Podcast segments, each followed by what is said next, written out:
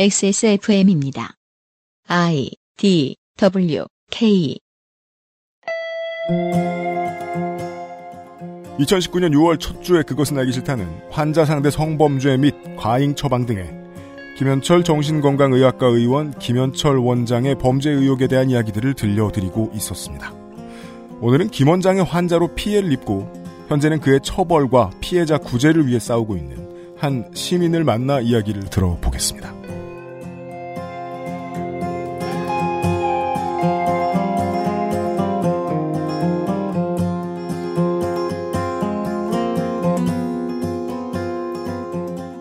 지구상의 청취자 여러분 안녕하십니까.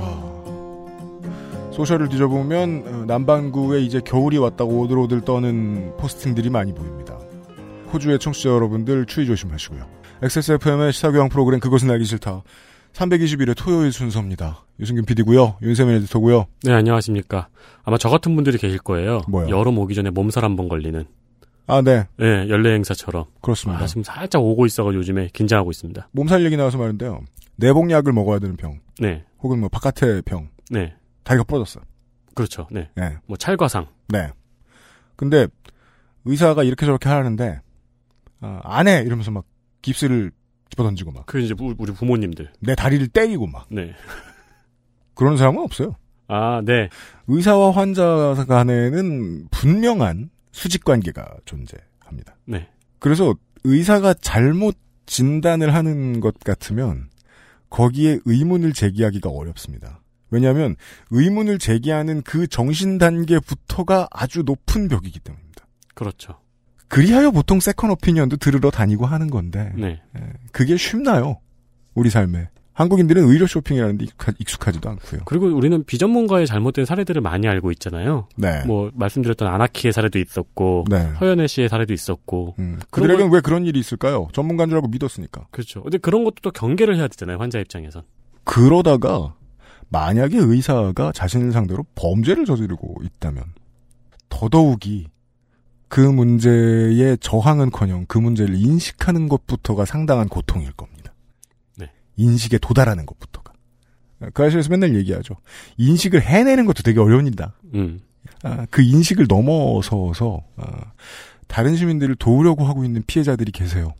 이번 주에는 김현철 원장에 대해서 얘기를 하고 있잖아요. 네. 김현철 원장에 대한 피해자들의 이야기입니다. 그 중 한 분을 오늘 모실 겁니다. 광고를 듣고 하세요. 대한민국 1호 반값 생리대 29days XS몰 블랙박스 섹션 관절 건강에 도움을 줄 수도 있는 바이로메드 무르핀 에어비타 더스트 제로에서 도와주고 있는 그것은 알기 싫다. 잠시 후에 시작합니다. 수면 감촉 커버로 더욱 부드럽게 다이아몬드형 몰딩으로 새는 걱정도 덜어주고 ultra slim으로 더욱 편하게 3D올 흡수로 피부에 닿는 면적도 줄여주는 대형 생리대도 이젠 29 days 세상의 반을 위한 반값 29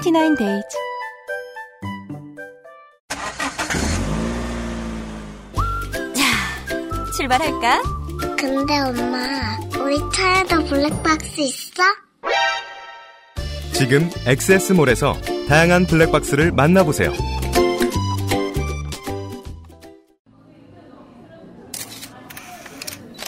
국민 여러분, 저는 참담한 심정으로 이 자리에 섰습니다. 여당 정치인으로서 지난 정권의 과오를 반성하고 다시금 국민 여러분께서 저희를 지켜봐 주실 때까지 무릎 꿇고 또 무릎 꿇... 안 괜찮으시죠? 관절 건강에 도움을 줄 수도 있는 무르핀이라면 대국민 사과도 좀 더 잘할 수 있게 도움을 드릴 수 있어요. 관절 건강엔 무르핀이니까요. 광고 듣고 왔습니다. 이만의 액세스몰 가입 회원 여러분. 네. 기왕 가입한 거 또 써주실 방법을 저희들이 고안해냈고요. 지금쯤 본인의 회원 등급을 확인하셨겠네요. 쿠폰 받아가시고요. 네. 안 되면 유면상 PD한테 전화하세요. 유면상 PD가 오늘도 전화 계속 받아가지고 쿠폰 쓰는 법에 대해서 계속 상담해주고 있더라고요. 아, 진짜요? 어쩐지 네. 아까 되게 쿠폰 성공했다고 고객님이 되게 좋아, 고객이 되게 좋아하니까 축하합니다. 이러면서 서비스를 빨리 끊지 시간도 없네. 예. 되게 지쳐 보이시더라고요. 네, 오, 힘들어 죽어요, 유면상 PD. 쿠폰 돌리느라. 예, 아, 쇼핑 감사드리고요. 이번 주 내내 하고 있는 이야기, 그리고 좀 전에 예고를 해드린 것에 기반하여 어제 PD 수첩 rewind 시간에 살짝 지나갔는데요. PD수첩의 취재를 위해서 이 김현철 원장에 대해 증언을 해주신 분들이 많았습니다. 환자분들도 계셨고, 에, 거기 계신 간호사 선생님들, 여기서 일하시는 분들도 계셨죠. 네. PD수첩 본방에 나왔던 증언을 해주셨던 분들 가운데 한 분을 저희 스튜디오에 지금 모셨습니다. 본방에서 팀들이 가명을 지어주죠? 피해자에게? 그렇죠. 네. 그게 그 궁금한 이야기 시절의 가명하고 다르죠. 한겨레의 가명하고 다르고. PD수첩에서 고현지 씨라는 가명으로 등장을 하셨던 네. 네, 분입니다. 네. 어려운 결정이었을 거라 생각합니다. 나와주셔서 너무 감사합니다. 네, 감사합니다. 뭐가요? 이런 자리를 만들어주신 게 저로서는 또 감사한 일이어가지고. 네, 시간 내주셔서 너무 감사합니다. 네. 어려우실 것을 알고 있습니다만은 본인이 겪은 증상, 지금도 가지고 계신 것으로 알고 있는데요. 증상과 혹은 이것을 부르는 병명, 그리고 일반적으로 정신의학계에서 통용되는 이 병에 대한 권장 치료법 같은 것들을 소개해 주실 수 있겠습니까? 네. 어, 우선 제가 가지고 있는 병명은 우울증이고요. 네, 증상은 이제 우울함, 그리고 불안감, 그리고 좀 무기력감, 그리고 뭐 심할 때는 자살 사고 이런 증상들이 좀 주요 증상입니다. 그래서 심리 치료, 약물 치료를 같이 병행을 하는데 어, 어 어떻게 할 수? 어, 잘하고 계세요. 네, 네, 네. 네. 네. 네. 보통 약물 치료, 그러니까 전문의를 만나서 약물 치료를 받고 그리고 심리 치료를 병행하면서 네, 심리 상담을 하는 것이 이렇게 통용되는 네, 그 방법입니다. 음. 우리가 보통 알고 있는 정신의학과에서 하게 되는 일들인 것 같아요. 처음에 내원하면 이것저것 테스트지에 체크를 해보고 이야기를 들어주고 처방전을 써주고 약을 받아오지요. 그리고서 뭐 다음 주에 뵙시다, 다다음 주에 뵙시다 이렇게 하고 그 다음번에 또 이야기를 들어. 보통 그런 것의 반복이죠. 아니 뭐 이렇게 생각해야죠. 아까 제가 뭐 외상을 입었을 때 우리가 흔히 생각하는 네. 다른 계통의 질병들을 생각할 때 어디가 뭐 부러지고 다쳤으면 그 부위를 안 사용하면 돼. 그리고 뭐 안이 다쳤으면은 항생제 쓰고 음. 예, 진통제 써가면서 네. 다스린다고요. 점차 점차. 네. 그러면서 이제 약을 줘요. 근데 그 정신의학이 정의 내린 질병은 그런 류의 기전을 우리가 잘 모릅니다. 안 가본. 의사 선생님들은 보통 환자한테 오면은 병명을 알려주고 짚어주고 주의사항을 주죠.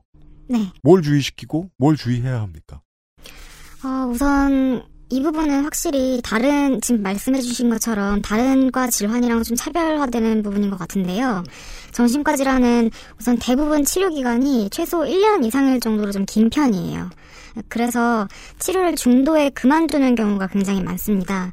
그러니까 치료가 계속해서 좋아지기만 하면 좋을 텐데 그게 아니라 중간 중간 좀 여러 혼란을 겪게 되거든요.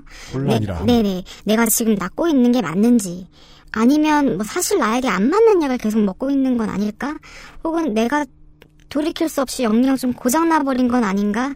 많이 좋아진 것 같다가도 정체기가 있을 때도 있고, 아니면 상황과 그 당시의 환경에 따라서 갑자기 나빠질 수도 있어요. 그래서 이런 혼란 속에서 포기하지 않는 꾸준함이 가장 좀 필요하고, 처음에 가장 주지시키는 네, 그런 부분이거든요. 우선 진료나 상담에 가지 않으면 치료 자체가 중단될 수밖에 없기 때문에, 네, 아무래도 가장 주의해야 하는 부분이 이 부분입니다. 그 외에는 또 심리치료 이 부분을 좀 말씀드리고 싶은데요. 제가 여러 의사분들을 만났지만 진료 시에 이 부분을 말씀해 주시는 분들이 거의 없었어요. 그래서 한편으로는 제가 이 자리를 빌어서 좀 말씀드리고 싶은 거기도 한데 전문의에게 심리치료에 대해서 여쭤보면 대부분 병행하면 좋다, 뭐 하면 좋죠, 안 하는 것보다 낫죠, 이런 정도로 말씀을 하시는데 심리치료는 그 상담을 하는 건가요? 네, 맞습니다. 그러니까 전문의들 중에서도 심리치료를 병행하는 분들이 있고요. 혹은 이제 심리치료사 분들에게 따로 의뢰를 하는 경우도 많고요. 음. 네. 근데 제가 겪은 바로는 이 심리치료는 필수적인 거더라고요. 그러니까 약은 힘든 증상을 완화시켜주는 보조적인 수단이고요. 사로, 사고 회로를 점검하고 마음을 변화시키는 것은 심리치료의 역할입니다. 그래서 너무 힘든 상태에서는 심리치료를 시작하고 지속하는 것이 어렵기 때문에 그 과정을 수월하게 임할 수 있도록 약의 도움을 받는 것이고, 네. 약의 도움을 받아서 결국 심리치료를 해야지 저는 완치에 이를 수 있다는 것을 좀 겪, 경험으로 좀 지금 인지하고 있는 상태여서 네. 이 부분을 좀 알아주셨으면 좋겠다는 마음이 있고요. 그 외에 마지막으로 들을 수 있는 거는 자살 충동이 좀 심하게 들거나 우울 상태나 불안 상태가 좀 극도로 치솟았을 때에는 혼자 고립되어 있지 말고 꼭 전문가를 찾아야 한다는 것. 이 부분에서도 꼭 항상 전문의들께서 많이 말씀해 주시는 부분이거든요. 보통 너무 배가 아프거나 너무 머리가 아프거나 막 이럴 때는 응급실을 생각하지만 너무 우울할 때 응급실을 가야 한다는 생각은 잘 못해요. 그런데 이 부분도 충분히 응급실에 가서 조치를 받을 수 있는 부분이니까 네 알아두시면 좋을 것 같습니다. 말씀하신 병명 본인이 겪으시는 네. 우울증이니까 우울증의 한정에서 라고 생각을 한다고 하더라도 뼈처럼 뭐 어제보다 오늘이 더 잘 붙어 있고 이렇다는 확신도 없고 그렇죠. 네. 예. 변인을 생활 터전에서 무조건 통제할 수 있는 것도 아니다 보니까 얼마나 나았는지 본인이 알 수도 없고 네. 그러다 보면 불안해서 병원을 안 나갈 수도 있으니 의사 선생님들은 장기간 치료를 받아라. 네. 라고 권하게 된다. 아, 청취자 여러분들, 그, 오늘의 방송에 대해서 말입니다. 어떻게 설명을 해드려야 될까요? 그, 편지 씨를 저는 피해자로 모신 게 아닙니다. 예. 들으실 때 참고가 되셨으면 좋겠습니다. 물론, 어, 섭외를 시도하고 할 때는 다양한 가능성을 놓고 이런저런 패턴을 판단을 합니다만은, 아, 통화가 돼서 이제 대화를 해 보고 제가, 어, 내린 판단은 이분을 어떤 뭐, 피해자로 놓고, 네. 위로가 필요하고, 저는 이런 상황으로 보이지 않았습니다. 오히려 그 반대에 가깝달까요? 어, 계속해서 대화를 나눠보니까, 이, 시민단체 간사님처럼, 네. 자신의 피해와 무관하게, 어, 더 이상의 피해가 나오지 않는 일에 가장 많이 집중하고 계셨어요. 예. 그래서 오늘은, 음, 앞으로의 피해자가 더 나오지 않게, 혹은 앞으로의 이 비슷한 류의 범죄가 더 이상 나오지 않게 하는 방향에 대한 이야기들을 주로 청해 들을 겁니다. 사실상 뭐 강연처럼 들려요, 저도 지금.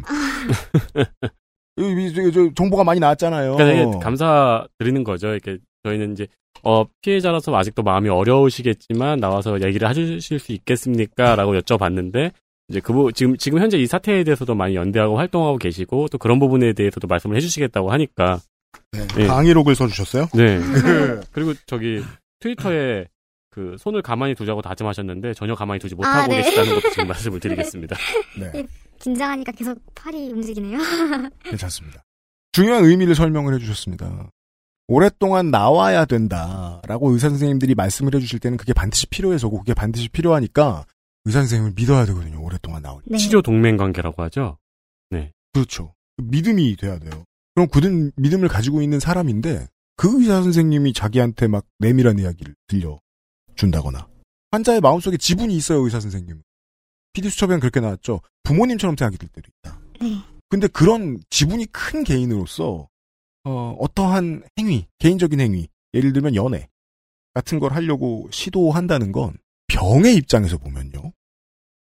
상처 부위를 또 다치게 하는 위험한 일일 수 있을 것 같아요. 본인 걸 경험하셨잖아요. 네. 예. 병에 악영향을 끼치죠. 네, 맞습니다. 얼마나 어떻게 안 좋습니까? 음, 우선 그 위계라는 것도 정신과에서는 다른 과와는 조금 다른 위계가 있다고 말씀을 드리고 싶어요. 네. 어떻습니까? 우선 치료 과정에서 환자는 의사에게 자기 역사를 모두 말하게 됩니다. 그러니까 어쩌면 태어나서 처음 말하게 되는 내밀한 이야기가 있을 수도 있고, 혹은 회상하는 것 자체가 굉장히 끔찍한 트라우마도 공유할 수 있게 되고요. 자연스럽게 아주 일방적으로 나의 괴롭고 수치스럽고 뭐 슬프고 뭐 이런 온갖 비밀들을 말하게 되는 거죠. 저도 그래서 병원 가서 거기서 포기했어요. 그 문턱에.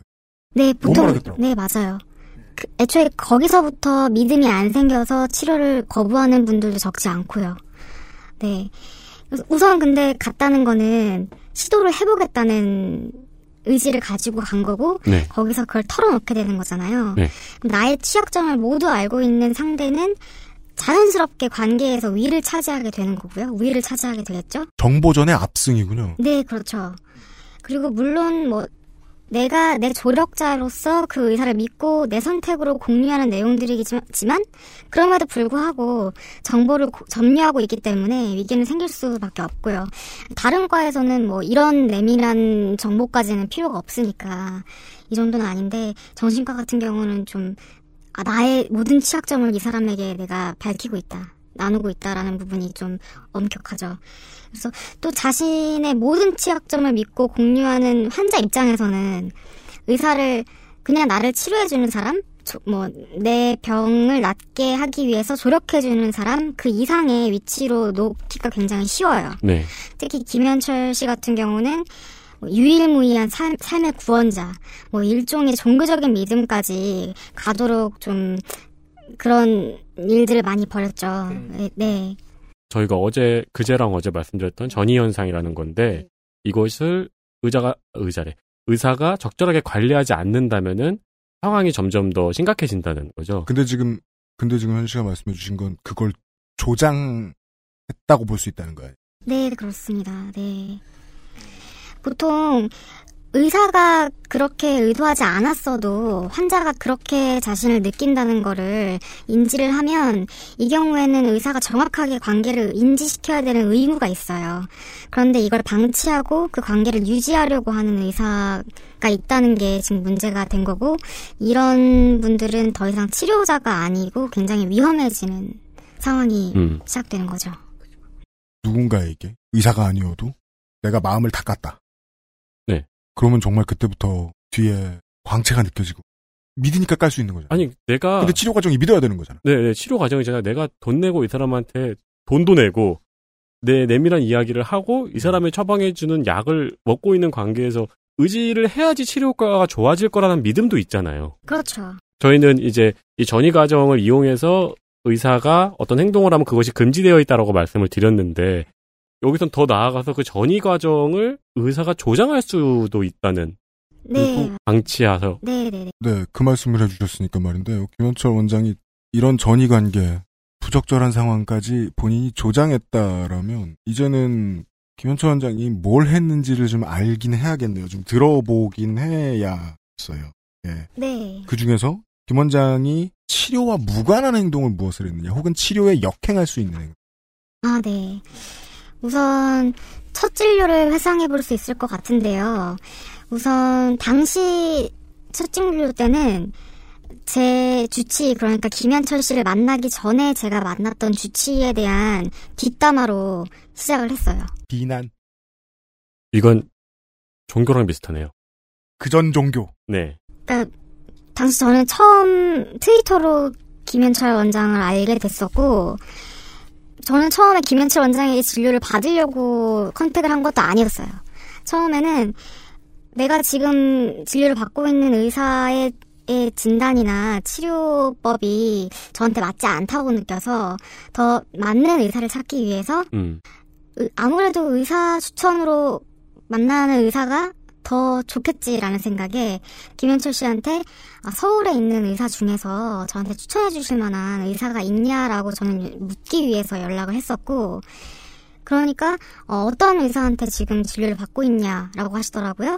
그래서 당시 아, 어느 대학 병원에 어느 교수한테 받고 있는데 어, 이런 진단을 해서 이런 처방을 받았지만 약도 안 맞는 것 같고 진단도 좀 안 맞는 것 같아서 좀 고생 중이다라고 하니까 바로 어, 그 의사한테 진단을 받고 있다고요? 라고 하시면서 어, 바로 다음 주에 이쪽으로 오시죠? 라고 하시더라고요. 그래서 아, 선생님 제가 지금 서울에 살고 있고 대구까지 매주 내려가기는 좀 어려워서 그건 좀 힘들 것 같다.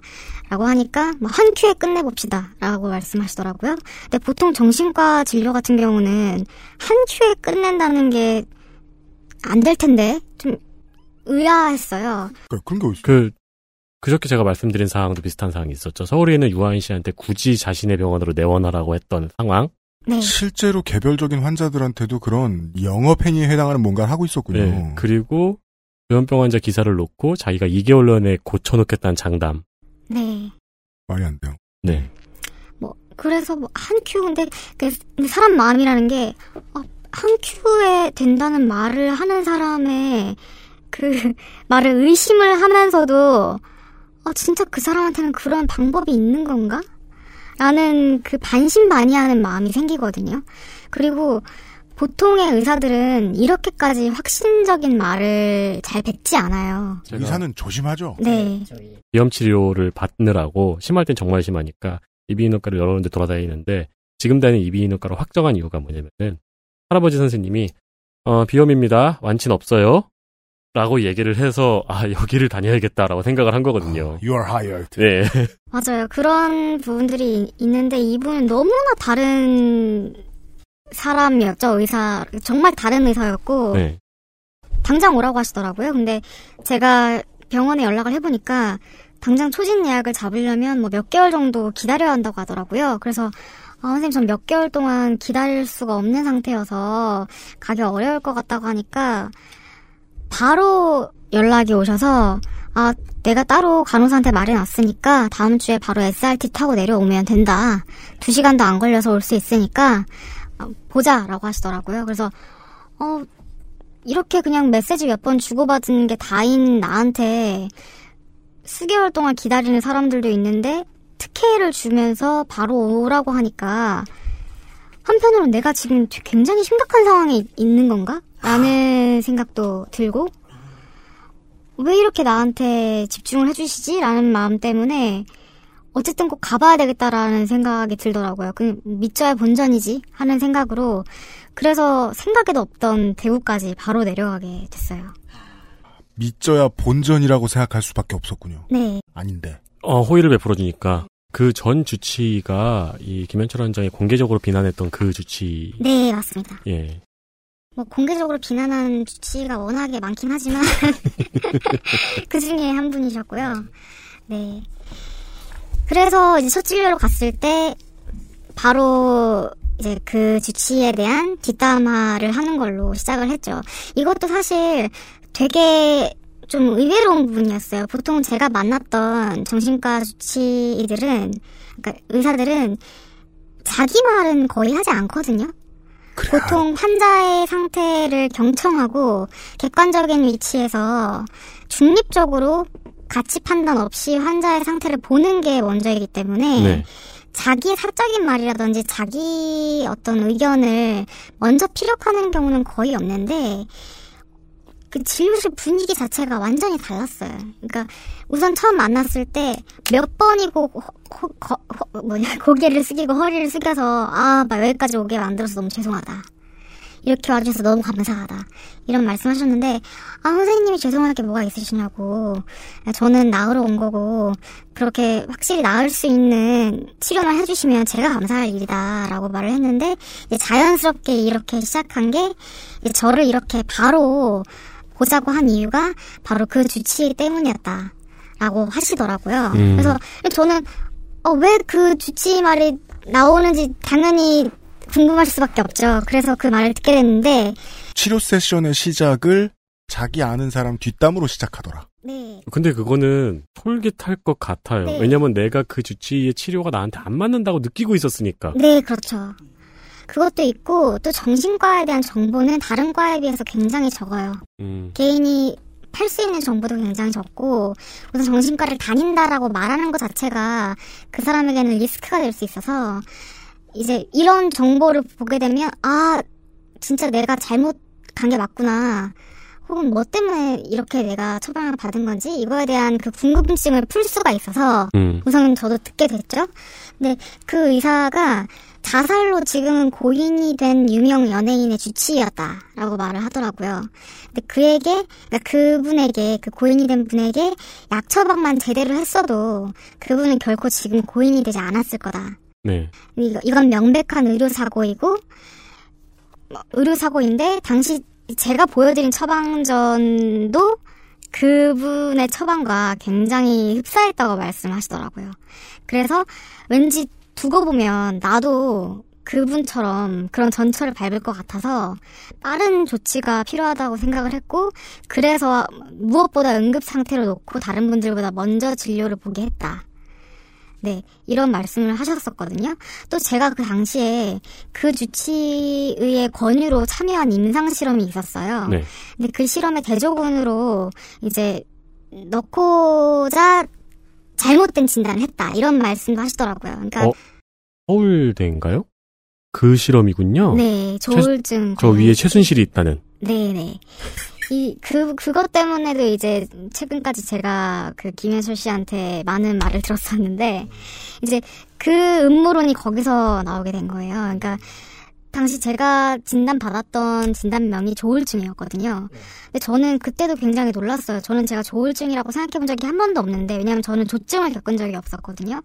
굉장히 우울한 상태만을 왔다 갔다 했는데, 당시 그 선생님 말씀으로는 조울증에도 이제 두 가지 유형이 있는데 첫 번째 유형은 우리가 흔히 알고 있는 막 조증으로 막 막 흥분해 있다가 갑자기 우울증 그러니까 우울 상태가 돼서 막 죽고 싶어 하다가 이런 상태로 오가는 유형이 있고 두 번째는 아주 우울했던 우울한 상태와 좀 살만할 것 같은 상태로 오가는 것. 결국 우울, 조울증은 어 그 상 그 뭐라고 해야 되나요?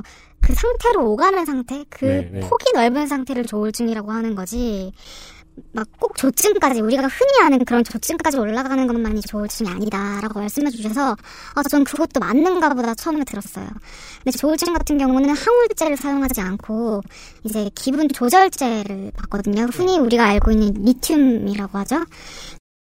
탄산 리튬.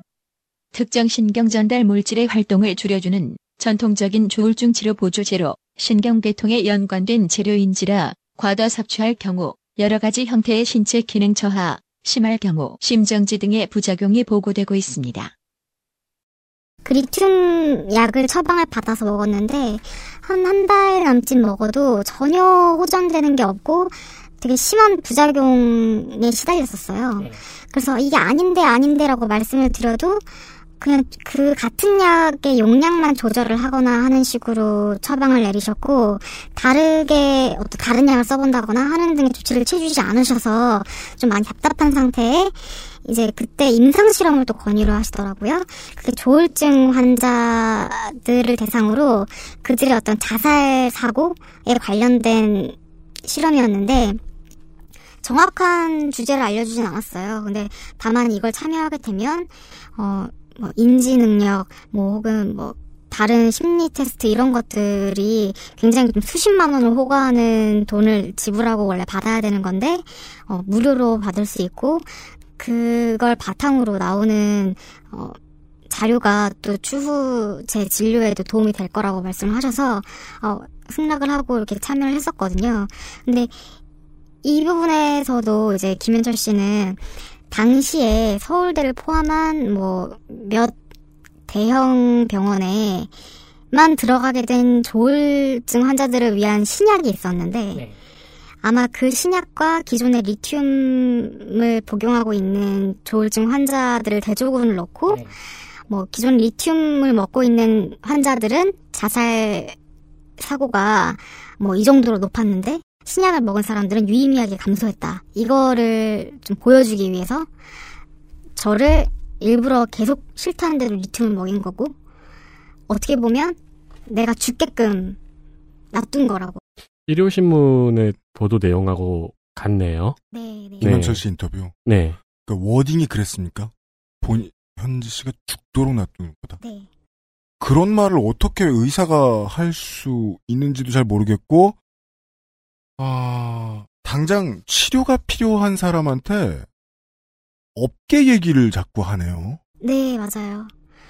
그래서 저는 굉장히 충격적이었죠. 그런 상태일 거라고 생각한 게 아니라 전 단순히 나와 이 의사와의 궁합이 맞지 않다 정도로 생각을 했던 건데, 이게 갑자기 막 온갖 그런 배경을 말씀을 하시고 거기다가 이제 같은 의료인으로서 너무 참혹한 일이고 제가 대신 사죄를 구하겠습니다라면서 연신 막 고개를 숙이고 죄송하다고 막 그러셨었어요. 이게 너무 답답해요. 나를 만난 게 곧 빨간 약을 먹은 거다. 이렇게 말하는 사람이 세상에 너무 많은데, 이건 진짜 심하네요.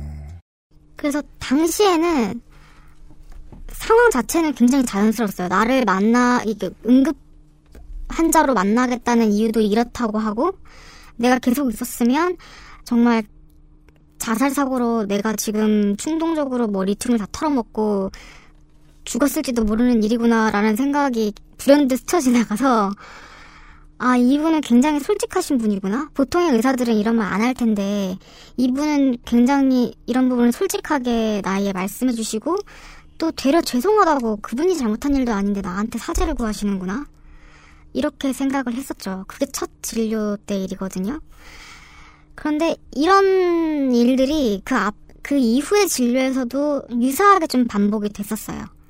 그러니까 같은 의사라는 게 정말 염치 없고 죄스러운 의사가 많다라는 걸 굉장히 자주 피력을 했었어요. 네. 아니 치료 세션을 시작할 때마다 의사의 자의식 과잉부터 받아주고 들어가야 돼요 지금 환자들이. 네, 그렇죠.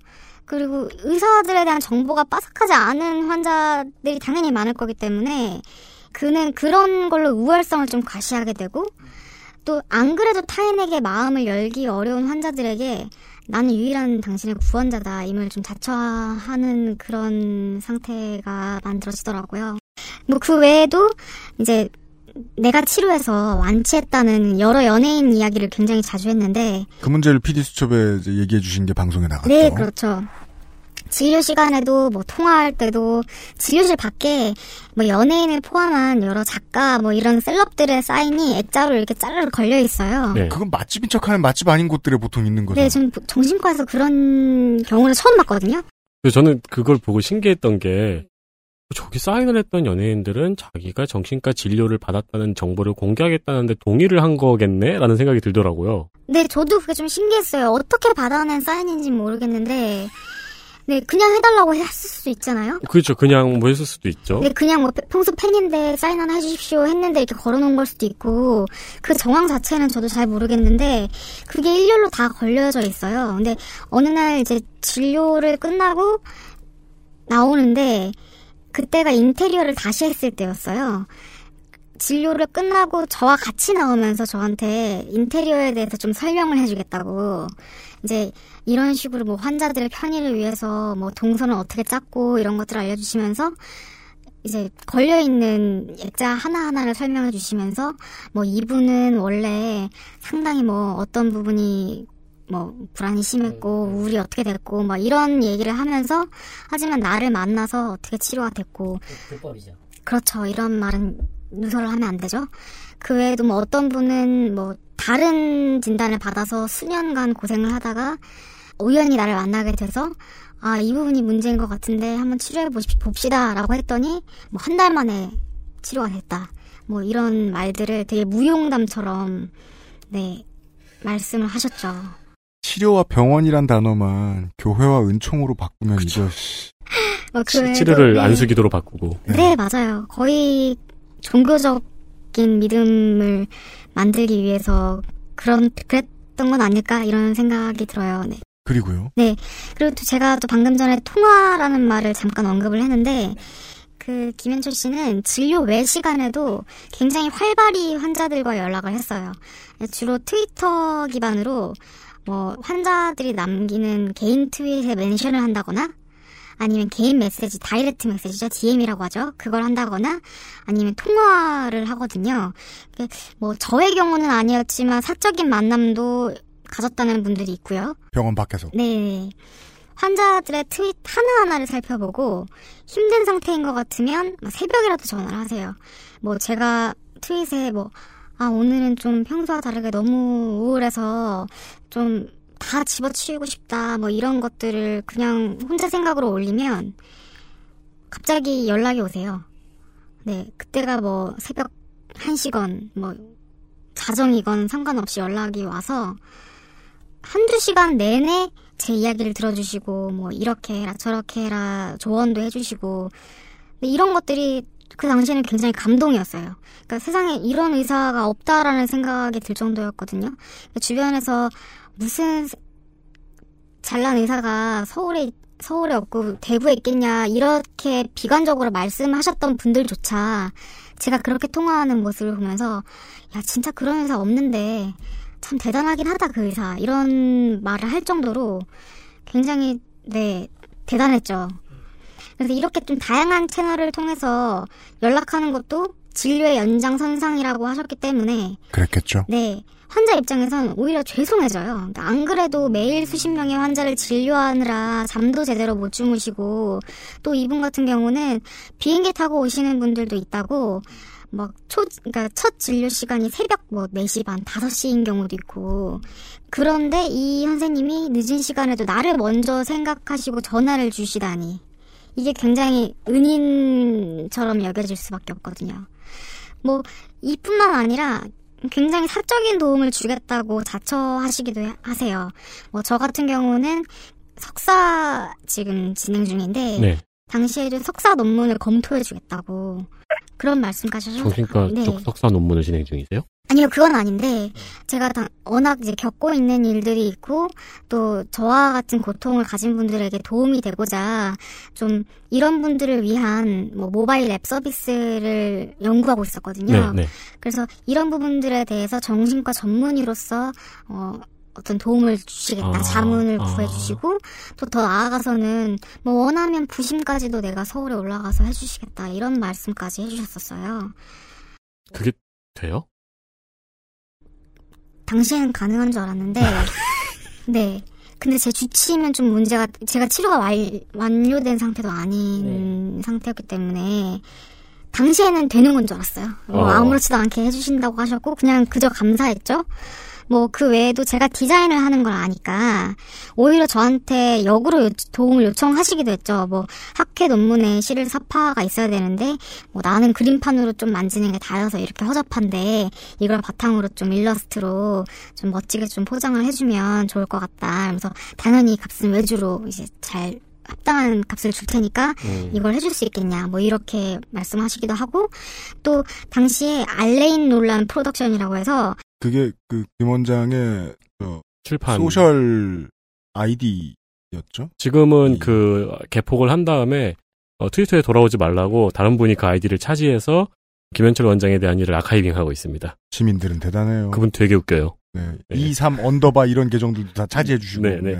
그 L도 I, L 이거 네. 다 차지했어요.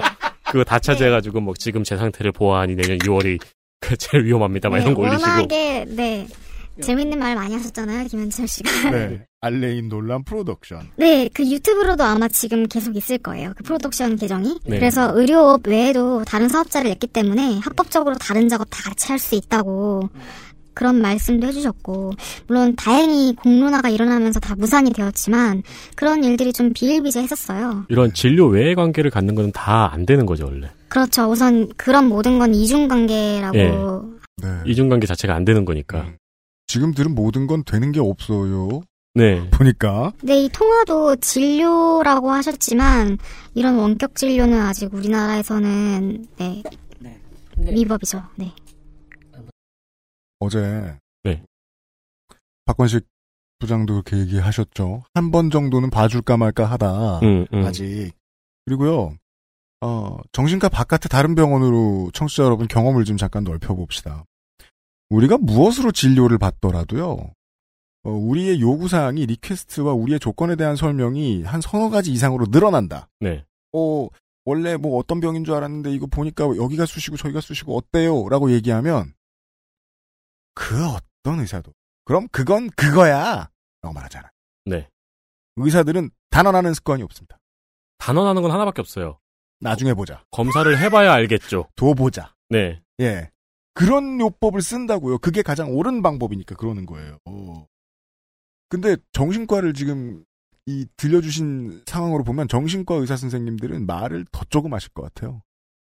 네. 들어야 되는 사람이니까. 뭐 당연히 그래서 여러 지금 말씀하신 부분들 때문에라도 대부분의 정신과 의사들은 굉장히 자기 말을 아끼죠.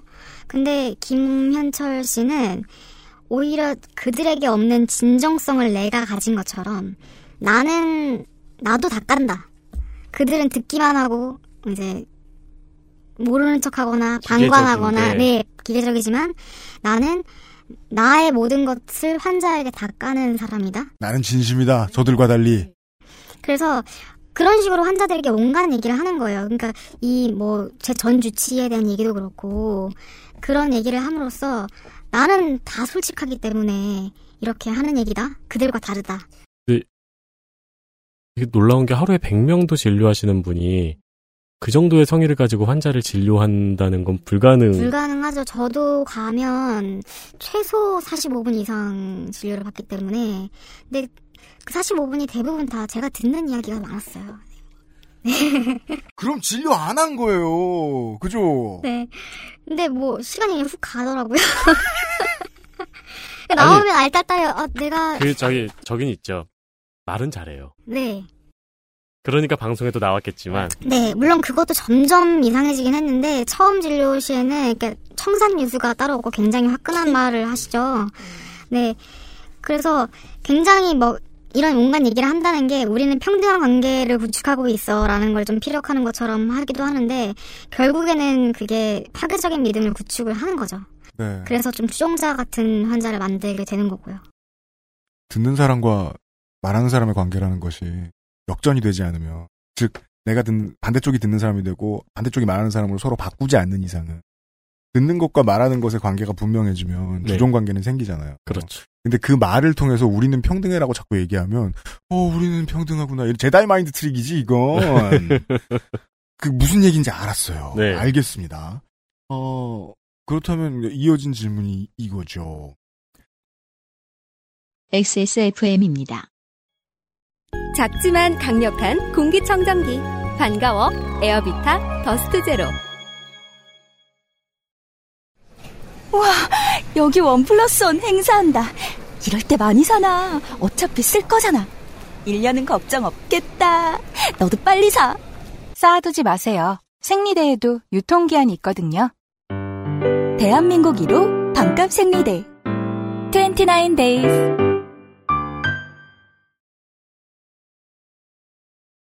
우리가 막 개복 수술을 합니다.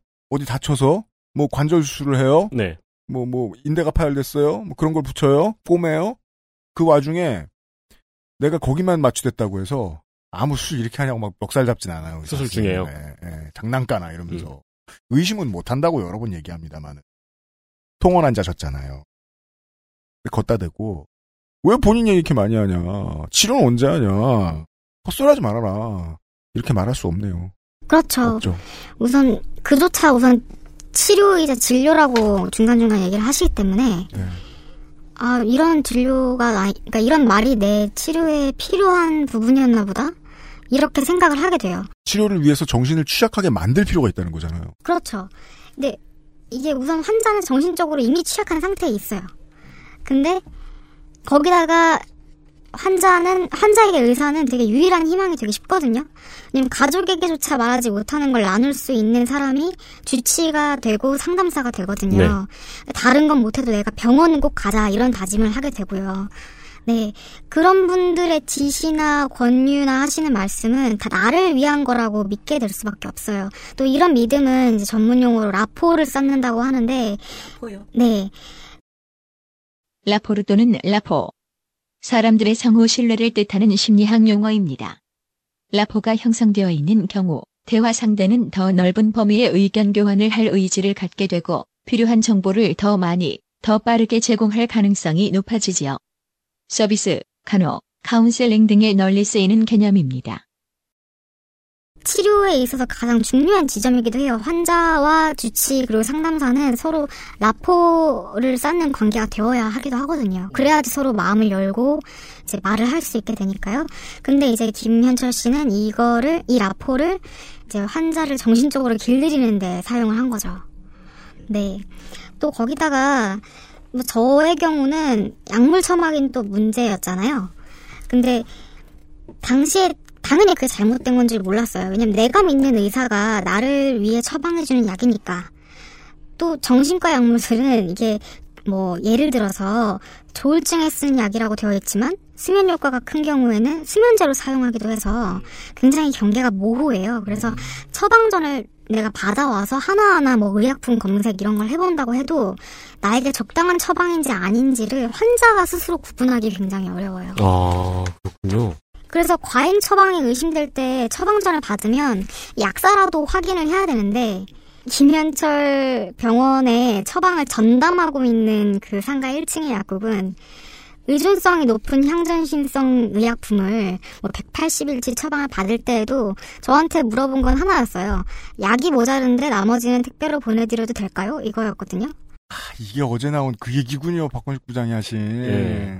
2천알이 넘는 야- 분량을 한 번에 이게 얼마나 많았냐면은 약국에 비치된 양보다 많았네요. 네, 한 3, 40분을 기다렸는데 그 이후에 아, 세 보니까 약이 모자르다. 우선 지금 있는 것부터 드릴 테니까 나머지는 우리가 내일 바로 택배로 싸주겠다. 그렇게 말씀하셨거든요. 스키틀즈가 2,000알이어도 못 먹어요. 네. 근데 제가 이거 할- 이거 180일 받을 때에도 선생님 이렇게 받아도 되나 되나요? 라고 먼저 말씀을 드렸었는데 아 뭐 됐든 된다고 괜찮다고. 근데 그 외에도 예전에도 제가 선생님 이렇게 받아갔을 때 제가 혹시라도 이거 다 먹게 되면 뭐 당연히 위험하지 네 위험하겠죠라고 했을 때에도 아 괜찮습니다. 이거 배가 터져서 죽을 순 있어요. 뭐 이런 식으로 되게 쉽게 말씀을 하세요. 이게 이게 되게 큰 문제정 문제 중에 하나인데 이 김현철 씨를 주치의로 두었던 환자분들끼리 얘기를 나누면 다른 주치의 아래에 있는 환자들과 판이하게 다른 점이 약에 대한 경각심이 현저하게 떨어진다는 거예요. 애초에 약 자체도 어, 예를 들어서 알프라졸람이라고 하죠. 보통 항불안제라고 하는 그 많이 통용이 되는데요. 네. 이 약을 김현철 씨는 이제 필요시 약으로 주세요. 뭐 다른 병원에서도 필요시 약으로 주는데 이제 보통 공황이 심할 때라거나 막 너무 힘들 때 급할 때 먹어라라는 약으로 따로 주시는 약인데 김현철 씨는 이거를 어, 흔히 말해서 빡침약이라고 불렀어요. 이 빡칠 때 먹으면 먹어라. 된다. 네. 의사가 쓸 말이, 아, 네네네. 자기 영업 방식인가 봐요. WHO에 등재돼 있나 보다, 빡침도. 네, 그리고 10분마다 한 번씩 사탕 까먹듯이 먹어도 괜찮다. 그 발언이 여기서 나왔군요. 네, 이걸 굉장히 많은 분들에게 사용을 하셨어요. 구글링 시 바로 나옵니다. 알프라졸람의 심한 부작용, 조정 능력 저하, 식욕 증가 감소, 피로, 기억 장애, 불안감과 심박수 증가, 불면, 혼란, 주의 집중의 어려움, 메스꺼움, 구토, 설사. 네, 맞습니다. 이게 보통 다른 병원 의사 같은 경우는 뭐 알프람 먹고서는 운전하지 말아라라고 할 정도로 좀 주의를 주기도 하, 는 약이고요. 필요할 땐 당연히 먹어야 되지만 10분마다 한 번씩 먹는 게 저는 보통 정상적인 건 줄 알았어요. 당연히 다른 분, 그러니까 다른 환자분들도 의사가 그렇게 말했으니까 10분마다 한 번씩 먹어도 되지 싶어서 게다가 과잉한 믿음까지 줬어, 그 의사는. 네. 그리고 서로 다른 환자가 두 명 있다고 했을 때 한 환자는 아 이거는 빡침 약이래 10분마다 한 번씩 먹어도 된대라고 그 약을 먹는 환자가 있고 또 한 환자는 이 약은 필요시에만 먹는 약인데 이 필요시라는 거는 내가 너무 공황 증세가 심하게 와서 응급실에 가야 될 정도가 됐을 때 먹는 약이래라고 지도를 받은 환자는 그 약을 보는 관점이 다르겠죠. 저도 주치의를 바꾸고 나서 되게 적응이 안 됐던 것 중에 하나가 선생님 필요시가 언제인가요? 라고 물어봤을 때였어요. 음, 네. 물론 저는 빡칠 때 먹은 적은 없었어요. 화가 나서 먹은 적은 없었고, 많이 우울할 때 먹긴 했었는데, 원래 그때도 먹지 않아야 되는 건데 제가 먹은 건 아닌가요? 너무 약을, 그 약을 습관적으로 먹었기 때문에. 그리고 그 약 때문에 정신을 잃었던 적도 한 두세 번 있었고요. 근데 그거에 대해서도 당시 김현철 씨한테 선생님 제가 10분마다 하나씩 먹다가 기억하기로는 한 열 몇 알을 먹은 것 같기도 한데 그 다음부터 이틀간 기억이 없다. 물론 제가 뭐 정신을 잃어가지고 뭐 응급실에 실려간 건 아닌데 잘 살았다고는 하는데 이틀 동안 어떻게 살았는지 기억이 없고 남들이 보기 굉장히 좀 이상하게 취한 상태였다고 한다. 약 이렇게 먹으면 안 되는 거 아닌가요? 라고 그게 방송에 나온 막 찾길 한복판에서 걷고 막 이랬다, 이런. 제가 그때 여행을 간 날이었는데 저녁에 잠을 못 자고 있었거든요. 근데 수면제를 먹어도 잠이 안 와서 이제 너무 막 심장 박동수가 올라가고 힘들어서 계속 먹다 보니 이게 10분마다 한 번씩 먹어도 된다고 하니까 먹고서 시간 보고 먹어도 되겠다 또 먹고 어 그래도 안 가라앉네 또 먹고 하다가 어느 순간 잠이 든 거예요. 정신을 차려보니 이틀이 지나 있었다. 네, 그러니까 뭔가 단편적으로 기억이 있는데, 그러니까 마치 그 필름이 끊긴 술 먹다가 피- 필름이 끊겨서 부분 부분 기억이 나는 것처럼 그런 상태였거든요. 근데 되게 그냥 껄껄 웃으시면서 아 괜찮습니다. 뭐 그럴 수도 있는 거죠. 이렇게 말씀을 하시더라고요. 이틀간 기억이 끊겼는데 뭔가 움, 움직임을 가지고 살았다면 이틀 뒤에 그 다음에 병원에 나타났을 때는 목숨을 겨우 건져 나타난 거 아니에요 환자는. 그렇죠. 근데 근데 걷다 대고 괜찮다. 네, 괜찮다.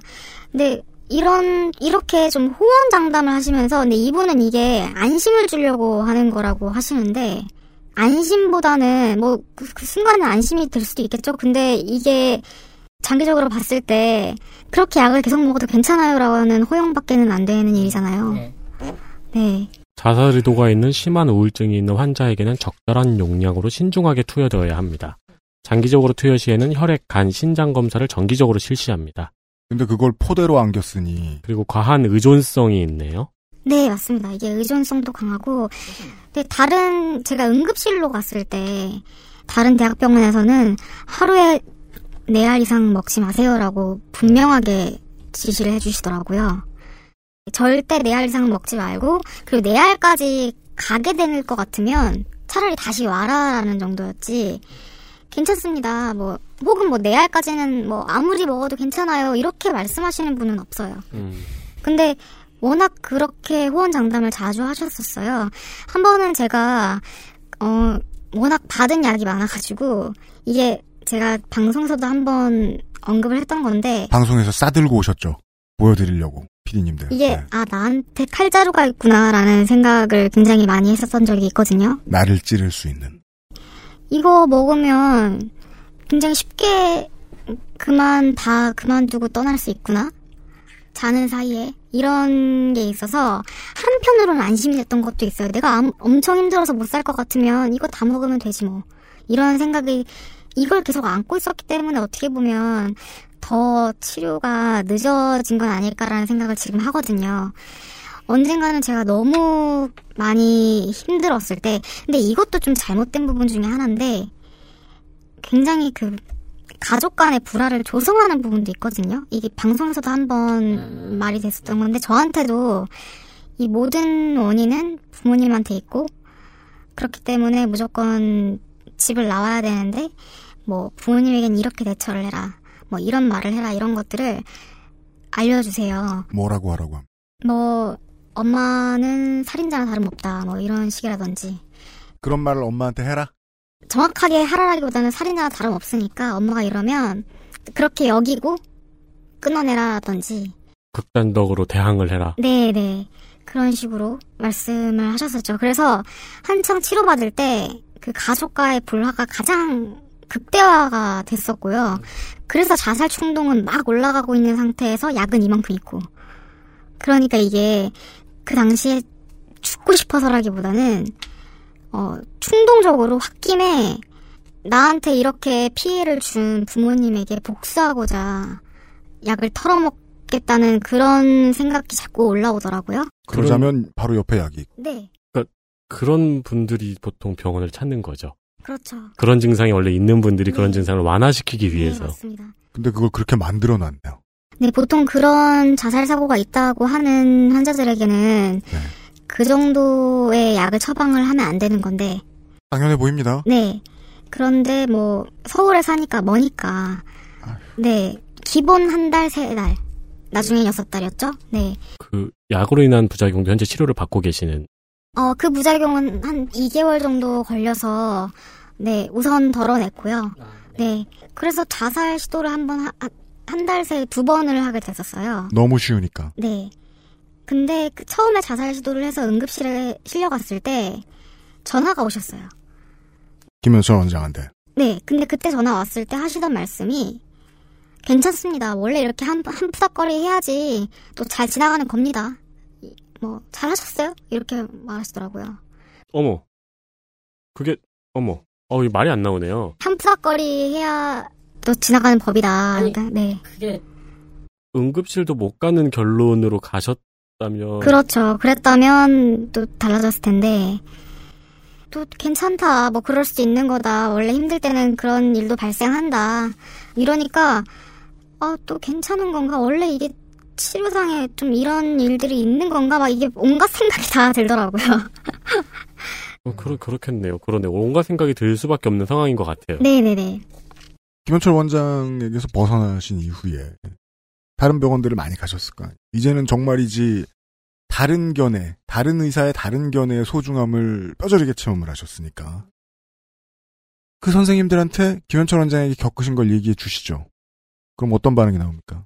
저는 이런 공로나 이후에 당연히 이걸 내 처방전을 보여주면 굉장히 직설적인 표현을 해주실 거라고 생각을 했어요. 마치 김 원장이 그러했듯. 네. 왜냐면 트위터 상에서도 이걸 공론화했을 때 되게 많은 의료인들이 경악을 금치 못했었거든요. 네. 그래서 유명하다는 대학병원에 다 진료 예약을 하고 처방전을 보여드렸는데 전혀 예상했던 그런 반응이 아닌 거예요. 굉장히 소극적이셨어요. 그냥 받으면 아 이런 처방을 받았군요. 뭐뭐 저랑 처방은 좀 다르네요. 뭐 이런 식으로 말씀을 하거나 뭐 아 좀 많이 처방하긴 했네. 뭐 이런 정도. 그러니까 그냥 그렇게 한 말을 들으면 그냥 마치 처방 스타일이 다를 뿐 처방 자체는 문제가 없는 것처럼. 어감이 그렇죠. 네. 그래서 그때도 순간 아 과잉 처방이 아닌 건가?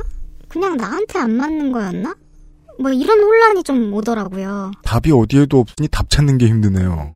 그렇기 때문에 아까 말씀 주셨던 것처럼 더 반기를 들기가 어려워요.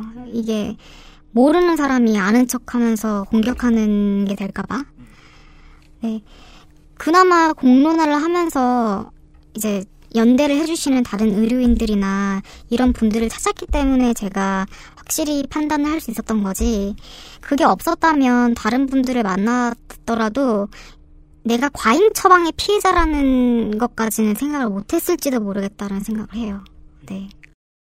그리고 또 트위터에서 그, 그 소셜에서 같이 도와주시는 이제 의료 행위 의료 노동자 여러분들도 자기 일터에서는 또 그렇게 자신 있게 말씀 잘 못하실 거예요.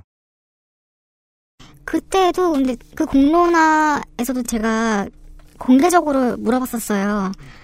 왜 나한테 처방을 이렇게 했냐. 그랬을 때 김현철 씨는 굉장히 당당하셨어요. 그때도 내 처방을 이해할 수 있는 의사는 뭐 별로 없고 계속 내 처방을 따랐으면 지금 당신이 말하는 그런 부작용 안 겪었을 텐데 마음대로 중도에 단약했기 때문에 그런 문제가 생긴 거다. 그거는 허현회 씨가 암으로 사망하신 분을 놓고 한 이야기랑 똑같습니다. 아무리 뭐 반박 자료를 갖다 줘도 그렇게 말씀하시더라고요. 네. 어제 피디수첩 rewind를 통해서 우리가 이런 대화를 나누었습니다. 어, 그루밍 성범죄의 경우에는 아직 우리 사회에 합의가 덜 됐고 네. 소개되고 있다. 소개되고 있다는 건 이런 느낌이죠. 존재하는데 인정을 못한다 아직 사회가. 네. 근데 존재하는데 인정을 못하면 이게 가장 느리게 적용되는 부분이 보- 적용되는 곳이 보통 법원입니다. 네. 이런 것을 우리는 흔히 변호사 사무실에서는 법리 다툼이 가능하다 이렇게 이야기를 하죠. 네. 그런데 어, 법리 다툼 가능한 건만 있으면 김 원장은 계속 어, 의수를 베풀 기회를 얻게 돼요.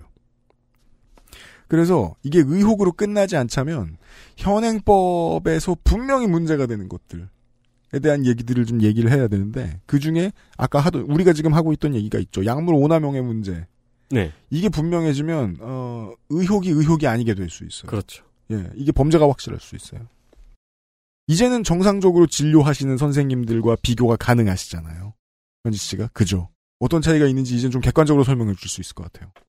이게 겉으로 보기에는 별로 차이가 없어 보일 수도 있는데요. 우선 약, 약의 양이 우선 절대적으로 차이가 난다는 것이 겉으로 보기에 티가 풀풀 나요. 아니 근데 정신과 치료 받아보신 분들이 좀 있으실 거예요. 요즘에는 많아요. 네. 눈곱만큼 주시잖아요. 굉장히 소극적으로 처방을 하시죠. 네. 네. 약이 일단 많고. 네, 뭐 상태에 따라서 약 종류가 늘어날 수는 있지만 이 정도로 늘어나는 경우는 아직 제가 보지는 못했고요. 그러니까 김현철 씨 환자를 제외하고 근데 약이라는 게 말이에요. 처음에 설명해 주셨단 말이에요. 정신과, 정신의학과에서 쓰는 약이라는 건 직접적 치료 목적이 아니다. 치료까지 가도록 가이드라인의 역할을 해줄 수 있는 정도. 음. 그리고 들어봐도 그 이상의 역할은 할 수도 없어요. 네. 마음의 병을 고치는 일은 이래 약으로 가지고 약은 메인이 아니고 보조 수단인데 자꾸 약만 거네요 이 사람은. 이것부터 달라요. 이게 그 김현철 씨는 약이면 만사 오케이라는 입장을 가지고 있거든요. 그러니까 진료실에서도 처음 들어가면 굉장히 쿨한 어조로 물어요. 아니 온 국민이 그 어조가 뭔지 알아요. 어떤 증상이 해결되면 좋겠어요? 뭐 이렇게 물어보거든요. 그러면 어 저는 당, 당연히 지금 당장 부딪힌 곤욕들의 말을 하겠죠. 뭐 논문을 써야 하는데 전혀 집중이 되지 않습니다. 아침에 일어나서 준비를 하고 외출하는데 시간이 뭐 세네 시간이 소요되고 뭐 무기력이 너무 심해서 일어나는 것조차 힘들고 잠도 못 자겠고 이런 말을 하거든요. 그러면 아, 오케이 오케이 뭐 만사 오케이 이런 식으로 막 오케이 오케이 알겠습니다. 그 오케이 하면서 손가락 튕겼나요? 네, 그럼요. 뭐, 아, 그럴 수 있죠. 당연히 지금 상태에선 그럴 수밖에 없을 겁니다. 이러시면서, 그걸 그러면 다 해결을 해봅시다. 이렇게 말씀하시거든요. 이게 어떤 방식이냐면, 증상과 약을 1대1로 치환을 하는 거예요. 아, 논문 써야 되는데 집중 안 돼? 그러면 무기력이랑 집중력 해결해줄 각성제. 그리고 또 이분이 미는 가설이 이제 갑상선 호르몬이거든요. 네. 그래서 갑상선 호르몬제도 넣고 또 항우울제는 뭐 기본으로 깔고 가는 거고 그 위에 수면제 처방해 주는데 뭐 기존에 먹었던 수면제를 먹어도 더 이상 잠이 뭐 계속 안 와요라고 말을 하면 아 그럼 또 증량해 봅시다 이런 식으로 약간 그 나중에는 제가 느꼈던 거는 진료를 받으러 간다기보다 약 쇼핑을 하러 가는 느낌입니다. 뭐 원하는 대로 뭐 증상만 말해 거기에 맞는 약 내가 원하는 만큼 넣어줄게. 증상 대 약 1대1이라는 건 치료가 없다는 거예요. 네. 네. 아까 들은 얘기를 다 정리해 보면. 네. 네, 이게 원래는 치료 과정을 좀 전체적으로 살피면서 이제 점진적으로 괜찮아지는 것들이 있기 때문에 지금 제가 무기력하다고는 하지만 우선은 증량을 하지 않고 조금 더 경과를 지켜봐야 되는 경우도 있고 약을 바꿔야 되는 경우도 있고 뭐 어떤 건 증량하고 어떤 건 낮춰보고 이런 것들을 조율을 해야 되는데 전체적으로 관망을 하는 게 아니라 그냥 원스톱처럼 오늘 왔을 때 오늘 이 증상 갖고 왔으면 이 증상에 대한 거 오늘 약 주고 이런 식으로 약을 증상과 약을 교환해주는 방식으로 하거든요. 정신과 치료치고는 개쿨한 처방. 네, 그렇죠. 뭐 나중에는 뭐 아 선생님 저 지난번에 이만큼 먹었는데도 힘들어 이러면 아 그럼 뭐한알더 드릴까요? 두 알? 뭐 이런 식으로 저한테 물어보세요. 정신과 치료 시뮬레이터 게임을 만들어도 이렇게 만들면 욕 먹습니다. 그렇죠. 맞아요. 이게 뭐 환자들끼리 만나면 하는 얘기지만 이제 나도 김현철식으로 처방전을 쓰라고 하면 쓸 수 있겠다. 뭐 이런 말이 나오기도 하거든요. 네, 이거 뭐 2년 뭐 이렇게 그 진료 받으시는 분도 계신다고 하니까 그러면은 가능하겠죠. 네. 이게 그 처방에 브레이크가 없어요. 이게 굉장히 위험한 접근인데 뭐 물론 되게 중증 무기력 환자에게 뭐 호르몬제나 각성제를 처방하는 경우가 없진 않아요. 근데 아주 일시적으로 굉장히 조심스럽게 사용을 해야, 해야 하지만 이제 김현철 씨는 어떠한 혈액 검사도 없이 또 증상 관찰도 없이 달라는 대로 주는 게 문제였죠. 네. 그 외에는 또 멀쩡히 잘 먹고 있는 항우울제가 있는데 갑자기 이런 말도 하세요. 아 이번에 신약이 하나 있는데 이거는 항우울 효과 외에도 다이어트 효과까지 있다. 그래서 이거 진짜 괜찮은데 이걸로 한번 바꿔보겠어요? 이 말은 뭐 저는 비전문가여가지고 확신할 수 없겠지만 다이어트 효과는 부작용일 것 같은데요. 그렇죠. 이게 side effect로 식욕 감소 효과가 좀 많이 네 빈번하게 발생하는 약이겠죠. 근데 alprazolam도 그러네요. 그런데 이것도 전문 의료인이라면 함부로 말할 수가 없는 게 같은 약이어도 환자마다 side effect는 발현이 다를 수 있어요. 어떤 네. 사람은 유독 졸릴 수 있고요. 어떤 사람은 음, 전혀 안 졸린데 나는 입맛이 없다. 이런 사람이 있을 수 있고. 그래서 저는 잘 먹고 있는 약이지만 다른 사람에겐 또 전혀 안 맞는 약이 될 수 있거든요. 그렇기 때문에 잘 먹고 있는 약이 있는데 그걸 굳이 바꾼다는 것이 사실 굉장히 좀 의아한 부분이긴 해요. 동네에 주사하고 보험을 같이 영업하시는 분이 말하시는 스타일 같아요. 음, 네, 맞네요. 주사도 맞고 보험도 들고. 네. 네. 굳이 잘 맞고 있는 약이, 잘 먹고 있는 약이 있는데 왜 굳이 내가 다른 side effect를 겪을 수 있는 그런 여지를 주는 건지 그때는 몰랐죠. 그래서 어 다이어트 효과까지 있다고요? 좋 좋죠 이러면서 받기도 했었고. 현지 씨한테도 고카페인 음료 조합법 가르쳐 줬습니까? 그럼요. 그, 그 두 번째 진료 때였나 그런데, 이제 그 각성제를 먹어도, 그러니까 어느 날은 각성제 하나를 먹고도 수월하게 일어나는 한편, 어느 날은 먹어도 선생님 못 일어나겠어요. 그런 날이 있더라고요. 라고 말을 하면, 그럴 때는 몬스터랑 같이 먹으면 진짜 홍 갑니다. 이런 말을 하세요. 뭐 LMFAO야? 네. 근데 진료실 들어가면 약병이랑 같이 쌓여져 있는 게 몬스터거든요. 그래서 저도 이렇게 새벽 진료 막 시작하고 힘들고 정신없고 이럴 때는 같이 먹는데 그러면 정신 바짝 나고 집중하는데 문제 없습니다. 이게 저는 몬스터는 그냥도 못 먹어요. 네, 저는 먹으면 어지러워가지고 정신을 못 차려요. 누군가는 먹을 수 있겠죠. 근데 저는 못 먹잖아요. 전 선거 방송 때 아니면 안 먹어요. 제가 갔어도 저한테 그 얘기를 했겠네요. 저는 원래 몬스터를 못 먹는 사람인데도. 저는 그때 오히려 처음에 우려를 표- 표했어요.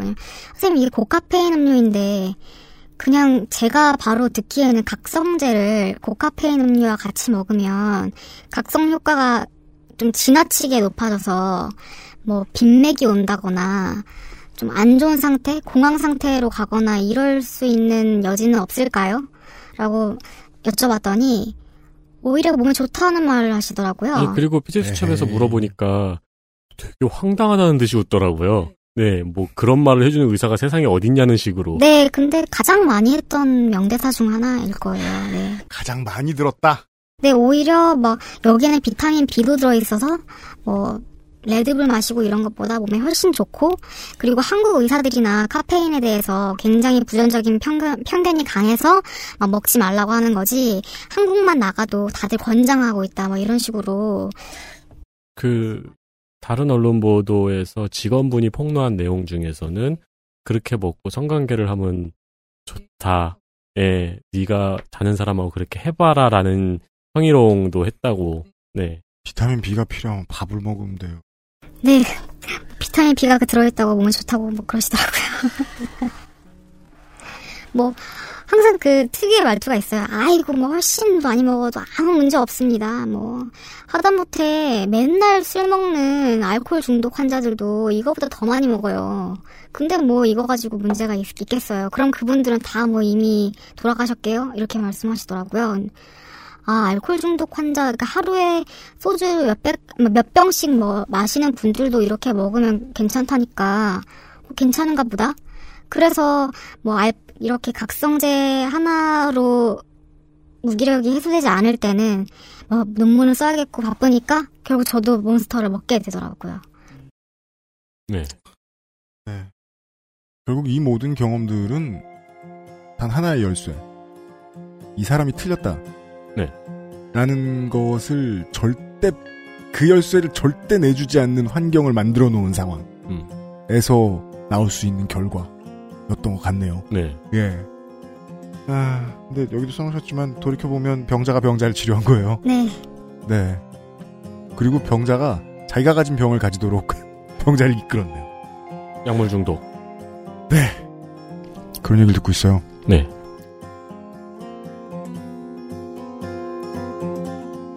XSFM입니다.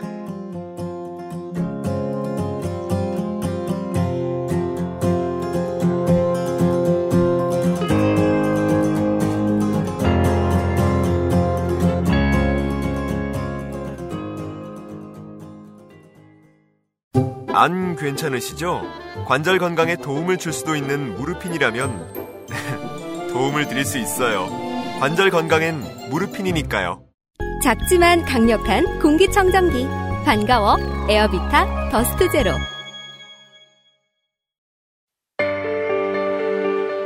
누구에게나 있지는 않습니다. 누구에게나 필요한 존재지만요. 당신을 위험으로부터 지켜주지는 못합니다. 하지만 당신이 스스로를 지킬 때 큰 도움이 됩니다. 거짓말을 하지 않습니다. 그래서 당신, 그리고 주변에 모르는 사람들도 지켜줄 수 있습니다. 곁에 있는 것만으로도 당신은 든든해집니다. 나는 당신의 블랙박스입니다. 당신 그리고 타인의 삶을 지켜주세요. 엑세스몰에서부터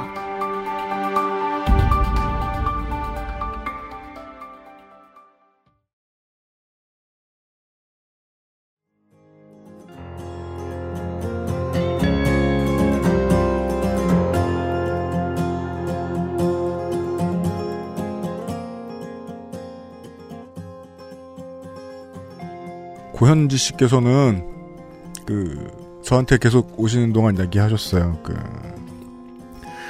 아, 그냥 뭐 일개 환자라 음. 뭐 얼마나 많은 정보를 이야기할 수 있을지 모르겠다. 음. 네. 그래서 제가 아, 박래군 소장한테 전수받은 예, 예, 비기가 하나 있죠. 최고의 전문가는 피해자에서 나온다. 아, 아 저는 못생긴 신발을 신기는 건 줄 알고. 그것도 그런데 네.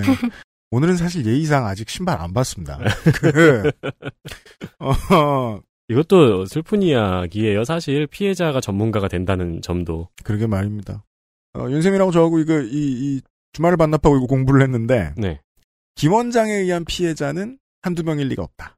그리고 비슷한 피해가 김 원장 환자 아닌 다른 사람들에게도 얼마든지 있을 수 있다. 네. 이 두 가지는 매우 자연스러운 유추였어요. 실제로 이제 아, 이 김 원장은 분명한 잘못을 했고 처벌이 필요하다라고 생각하셔서 이 이야기를 세상에 꺼내놓으신 이후에는 만나보신 적이 있습니까? 이런 비슷한 사례를. 어, 직접 제가 대면으로 만나보진 않았지만요. 제가 이렇게 공론화를 하면서 꽤 적지 않은 분들에게 개인적으로 연락을 좀 받았어요. 뭐, 내가 지금 이런 의사한테 치료를 받고 있는데, 뭐, 약간 걸리는 점이 있는데, 이런 부분은 좀 괜찮은 거냐. 뭐, 혹은, 뭐, 처방전을 보여주시면서, 이거는 과잉이 아닐까요? 혹은, 저 지금 먹고 있는 처방약 중에서 이런 증상이 있는데 이건 저한테 안 맞아서 이렇게 생기는 걸까요? 그러니까 때로는 제가 전문가가 아니어서 말씀을 드리기 어려운 것들을 물어보시는 분들도 많았고 하지만 이해는 했어요. 그러니까 이거 이 자체가 의사에 대한 신뢰도를 너무 낮춰놓은 계기가 되기도 해서 아, 지금 전국에서 치료받고 계시는 환자분들의 고통이 됐네요. 그 불신이. 음. 그리고 또 어떤 분들은 정말 죄송하지만 가보셨던 병원을 제가 걸으려고 어떤 그 병원은 어떤 병원이냐 물어보시기도 했고 뭐 여러 가지가 있었고 어떤 분은 뭐 약을 달라 이런 분들도 계셨었어요. 약을 달라는 뭐예요? 뭐 제가 180일치 처방을 받은 걸 아니까 왜? 그걸 제가 일주일째 잠을 못 자고 있는데 금전적인 여력이 없어서 음, 정말 죽어버릴 것 같다. 그러니까 사람 한 명 살려준답시고 수면제를 조금만 달라. 뭐 아, 이렇게 진짜 신기한 사람들 많네요. 각성제를 달라. 뭐 이런 분들도 있고 그럼 요구 사항 외에는 뭐 피해 사례라든가 피해 사례 같은 경우는 뭐 우선 제가 네 정말 이건 비슷한 부분들이 많네라고 했던 부분들은 치료자에게 자기 가치 판단을 휘두르는 분들이 생각보다 많았어요. 그래서 상담을 받았는데 더 트라우마가 심해지거나 아 나는 의사한테 결국 마음을 못 열겠어 혹은 내가 정말 잘못된 건가 막 이런 고통에 갇힌 분들이 많았거든요.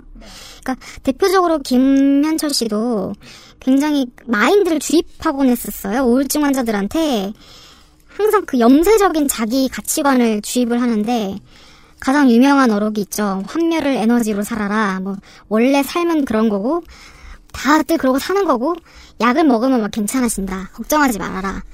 그러니까 이런 것들이 환자를 의존 약에 의존하게 만들고 완치해서 멀어지게 하는 불필요한 과정이거든요. 그 말은 여기 대학교 때 고민이 있어서 친구랑 술을 마시면 친구가 해주는 말인데. 그렇죠. 근데 그런 것들을 굉장히 의사 입으로 말을 하면 대이병. 네. 그렇죠. 의사 입으로 그런 말을 하면 당시에는 그래 내가 너무 밝은 면만을 보려고 살았나? 그래서 내가 힘든 건가? 그러니까 그거를 깨달으려고 그 비싼 돈을 내고 정신과를 가는 거는. 네, 그러면서 이제 저수도 많잖아요. 네. 가치관 주입은 잘못된 치료가 맞. 네, 맞아요. 굉장히 중립적이어야 되고. 근데 이런 부분들이 다른 분들도 유사하게 겪고 계셨어요. 뭐 다른 의사한테 진료받은 분들도요. 네, 뭐 예를 들어서 저는 성소, 성소수자예요라고 밝혔더니 그건 잘못된 거라는 식으로. 아, 네. 아, 정신과에서도 그런 사람들이 뭐 있구나. 어떤 분은 저는 성소수자도 아닌데 제가 쇼컷을 하- 했다고 저한테 혹시 레지냐고 묻더라고요. 이런 분을 믿고 제가 치료 받아도 되는 건가요? 뭐 이런 연락도 전 받았고 이거는 의사가 아니어도 이렇게 말을 안 할 것 같은데 이런 식으로 치료를 하시는 분들이 있다는 게 좀 놀랍더라고요. 그 외에도 환자 상태를 체크한다는 명목으로 카톡을 보내거나 뭐 연인 관계에 대한 이런 것들이 아니더라도 하면 안 되는 개인적인 연락 그리고 환자가 내려야 되는 선택을 대신 내려주려고 하- 하거나 그러니까 자기가 구루인 척하는 거죠. 그게 진짜 빠지기 쉬운 함정이라는 생각이 이걸 찾아보면서 하긴 했는데 네. 그 함정에 빠진 의사를 가려내거나 제재할 방법이 전혀 없잖아요. 음, 구루가 돼. 그러니까요. 그러니까 어제 그 피스첩 팀이 했던 예상이 맞잖아요. 김현철 원장이 아직까지 진료를 할 수 있다는 거는 전국에 이런 의사들이 더 있다는 거다라는 결론. 네. 맞아요. 뭐 진단을 함부로 하는 경우도 있고, 네. 어떻게 보면 이게 그나마 가장 멀쩡. 네 멀쩡한 일이더라고요. 네. 그 미국 영화 보면은 그런 장면 종종 나오잖아요. 뭐요? 미국은 이제 그 이제 돈 있는 사람들은 정신과를 거의 다 다니니까 주치의를 두고 음. 그러면은 특히 이제 부부 치료라든가 받는 그런 장면에서 아 의사 바꿀까? 이렇게 상담해가지고 되게 가볍게 의사 바꾸고 나랑 안 맞는 것 같은데 다른 의사한테 가볼까 이러면서 근데 그게 맞는 거네요 어떻게 보면 맞아요. 정확하게 아셔야 될 거는 의사는 조력자라고 생각을 해야 되는데 정신과에서 가장 환자들이 착각하기 쉬운 게 의사는 내 구원자야라고 생각하는 거여서 고쳐줄 거야. 네. 이 사람은 내 인생을 바꿔줄 유일한 사람이야. 나의 첫 번째 문장은 내가 고칠 거야로 바뀌어야 되는군요. 네. 구원해야 될 삶이 있다면 그건 자기가 구원해야 되는 거고 네. 의사는 그 길이 수월하도록 약물로 보조적인 도움을 주는 조력자인데 음. 그렇게 생각을 하지 않게 만드는 의사들이 잘못된 거죠. 그러게요. 네, 이미 환자들은 그렇게 생각을 하게 되면 진료 시에 내가 당신을 그렇게 생각하고 있다라고 언어적으로 표현할 수밖에 없어요. 네. 음, 그거를 캐치를 못하진 못할 거고요. 그걸 알았다면 분명히 아 나는 그런 위치에서 당신을 도와주는 게 아니라는 거를 선을 그어야 되는데 거기에 자아도취적으로 취해 있는 분들이 생각보다 많다는 게 아 거기에 취하는구나 제도도 고쳐줘야 되고 보완될 것도 많지만 네. 결국 환자는 기본적으로 생각을 바꿀 필요가 되게 있군요. 음. 예. 그래서 오죽하면 참 안타까운 일이지만 그 주변에서 나 이제 정신과 전문의가 썼다는 심리치료 에세이 같은 건 안 읽어야겠어 이런 말이 나오기도 했었어요. 네. 병이 중하다고 여길수록 다른 견해들을 많이 접하고 다니는 거는 아무리 제도가 더 좋아져도 네네. 환자가 반드시 해야 될 일이군요. 듣고 계시는 정신과에서 이제 종사하시는 분들은 또 하실 말이 굉장히 많으시겠죠. 아 그럼요. 제보 올 겁니다 아마. 네. 네. 네. 어, 가명입니다. 네. 어, 다른 방송에도 증언을 해주셨던 고현지 씨가 나와 주셨고요. 오늘 전 지금 마지막에 오늘 같은 스타일의 방송, 포맷의 방송에 이런 교훈을 얻을 줄은 몰라가지고 깜짝 놀랐습니다. 어떤 교훈이? 훅 찔렸어요. 예. 기본이잖아요. 예. 그러니까 의사를 믿지 마라가 아니라 음. 최종 결정권이 나한테 있고 네. 나를 고치는 게 나다. 네. 라는 사실을 인지해야 된다. 음. 중요한 교훈을 얻었습니다. 이게 어떤 교훈이냐면요. 음, 그 시민단체가 내주는 교훈이에요. 네. 네. 가이드북 발간하고 막 이러지 네. 않습니까? 그렇게 되셨죠. 좀 도움이 됐으면 좋겠는데 네. 이 말씀 왜 드리냐면 병이란 게 말이에요. 아프면 짜증나고 음. 나으면 돌아보기 싫습니다. 네. 생각하기 싫어요. 네. 발 빨리 빼고 멀리 가고 싶어요. 음. 근데 본인이 힘든 일을 겪었고 치료를 그래서 더 이어가고 계시는 와중에도 소셜에서 계속 피해자들하고 연대도 하고 법정 싸움에 도움도 주고 계신 걸로 알고 있어요. 예.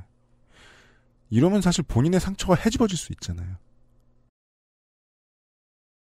본인 얘기예요. 네. 그럴 거라고 생각해요. 네, 어느 정도 영향을 안 받는다고 하면 거짓말이죠. 네. 그런데도 이렇게 나서주시는 이유가 뭐예요? 물론 지금 말씀해주신 것처럼 그 시민단체의 어떤 그런 어, 일원으로서의 어떤 사명감만 있으면 저도 너무 좋겠는데 네. 사실상 죄책감이 가장 컸어요. 죄책감이요? 저는 그 김현철 씨에게 진료를 받고 나서 이 사람이 정말 세상에 다시 나오기 힘든 명이라고 생각을 했고요. 그래서 온오프라인을 막론하고 이분이 정말 좋은 의사라고 홍보를 하고 다녔었어요. 다행히 뭐 오프라인에서는 서울에서 대구까지 갈 엄두를 내는 사람들이 별로 없어서 네. 간 사람이 없었지만 온라인에서는 그 특히 트위터에서는 제 말 때문에 그의 환자가 된 분이 계셨어요. 제가 모르지만 더 많을 수도 있고요. 그래서 근데 그분이 지금까지 그의 환자인지는 모르겠지만 이런 공론화가 꽤 진행된 이후에도 계속 그를 지지하고 있더라고요. 제가 개인적으로 컨택을 해서 내가 너무 잘못된 선, 그 말씀을 드렸던 것 같다. 너무 죄송하고 지금이라도 다른 주치의를 찾아보시는 게 좋을 것 같다라고 부탁까지 드렸지만 그분은 좀 완강하시더라고요. 그러니까 저에게 은인을 소개시켜 주셨고 저의 선택이니까 뭐 죄송하다고 하실 필요 없다. 저는 선생님이 너무 좋다. 못 말리죠. 그럼. 네.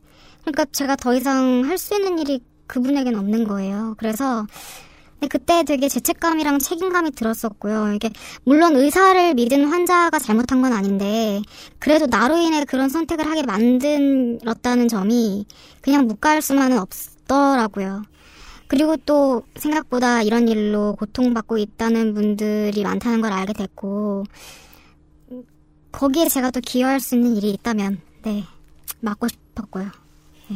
많을 거예요. 네. 근데 피디수첩 나가고 어, 이런저런 데 방송 나가고 언론에서 더 앞으로 주목을 할 거고 그 그래서 어제 피디수첩에서 피디님이 그 말씀을 하신 거예요. 10년 전에 2580에서 스토킹이 범죄라는 사실을 이야기했을 때 아무도 스토킹이 범죄라고 얘기하지 않았다고. 그루밍 성범죄나 정신의학과에서 생기는 다른 이런저런 나쁜 일들에 대해서도 늘 있었는데 사회는 이제 알게 되는 단계에 접어들었잖아요. 네. 이런 단계가 제일 고통스럽거든요. 실제로 피해를 입고 있는 사람들은 네. 혼란스럽거든요. 예. 현지 씨가 그 겪으셨던 그 혼란을 다 겪을 거란 말이에요. 그리고 안 벗어나는 게 편한 경우도 많이 있고요. 약은 사람을 넘하게 해주잖아요. 음. 그 상태가 더 편할 수도 있고. 경험하신 거하고 비슷한 일을 겪고 있고 지금 고통을 겪고 있는 분들이 있을 거예요. 그 고통은 보통 문제를 파악하지 못하거나 문제를 파악했는데 그게 문제라고 인정하지 못하거나 이런 이유들에서 생겨요. 그런 분들께 끝으로 한 말씀 해주십시오. 앞서 많이 말씀드렸던 부분인데요. 의사를 내 삶의 구원자로 놓지 않길 바라는 말씀, 마, 바란다는 말씀을 드리고 싶고, 그리고 뭐 어쩌다 보니 이런 자연스럽게 대화의 맥락이 어, 한편으로는 의사에 대한 불신을 키웠다고 생각이 들기도 해요. 하지만 지금 이 공론화에서 하고 싶은 말은 모든 의사가 잘못했다는 말도 아니고요. 약과 의술, 약에도 의술에도 죄는 없어요. 단지 그걸 나쁘게 쓰는 의사가 있었을 뿐이고, 그렇지 않은 의사들도 많고요. 그러니까 치료에 대한 모든 믿음을 좀 적지 말고, 자신에게 맞는 의사를 찾고자 했으면 좋겠다는 마음이거든요. 이게 평생 약만 먹으면 된다고 하는 의사들이 생각보다 많아요. 뭐, 이름만 들어도 다 알 수 있는 그런 유명한 의사들조차 그런 말을 하시는 경우가 있거든요. 물론 뭐 조현병이라든지 뭐 다른 질환에 있어서는 평생 약으로 조절을 해야지만 하는 것들도 있어요. 하지만 제가 지금 겪고 있는 것처럼 기분 장애 같은 경우에는 꼭 그렇진 않습니다.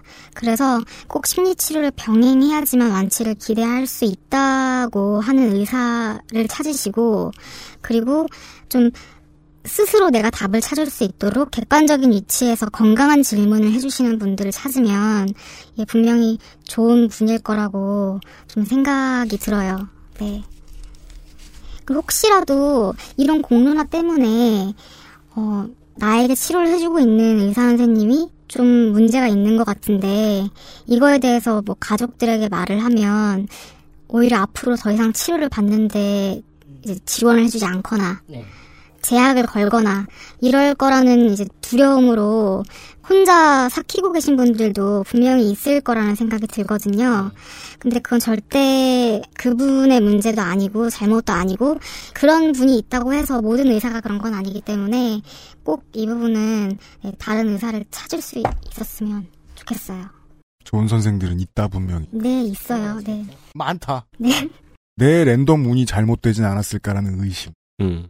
단지 이거는 지금 저희가 하는 일은 좋은 의사가 치료가 필요한 사람들에게 충분한 도움을 줄 수 있도록 제도적 장치를 마련하기 위한 발판이고 또 그 자정작용의 시작이기 때문에 부디 또 희망적으로 받아들여 주셨으면 하는 마음도 있고요.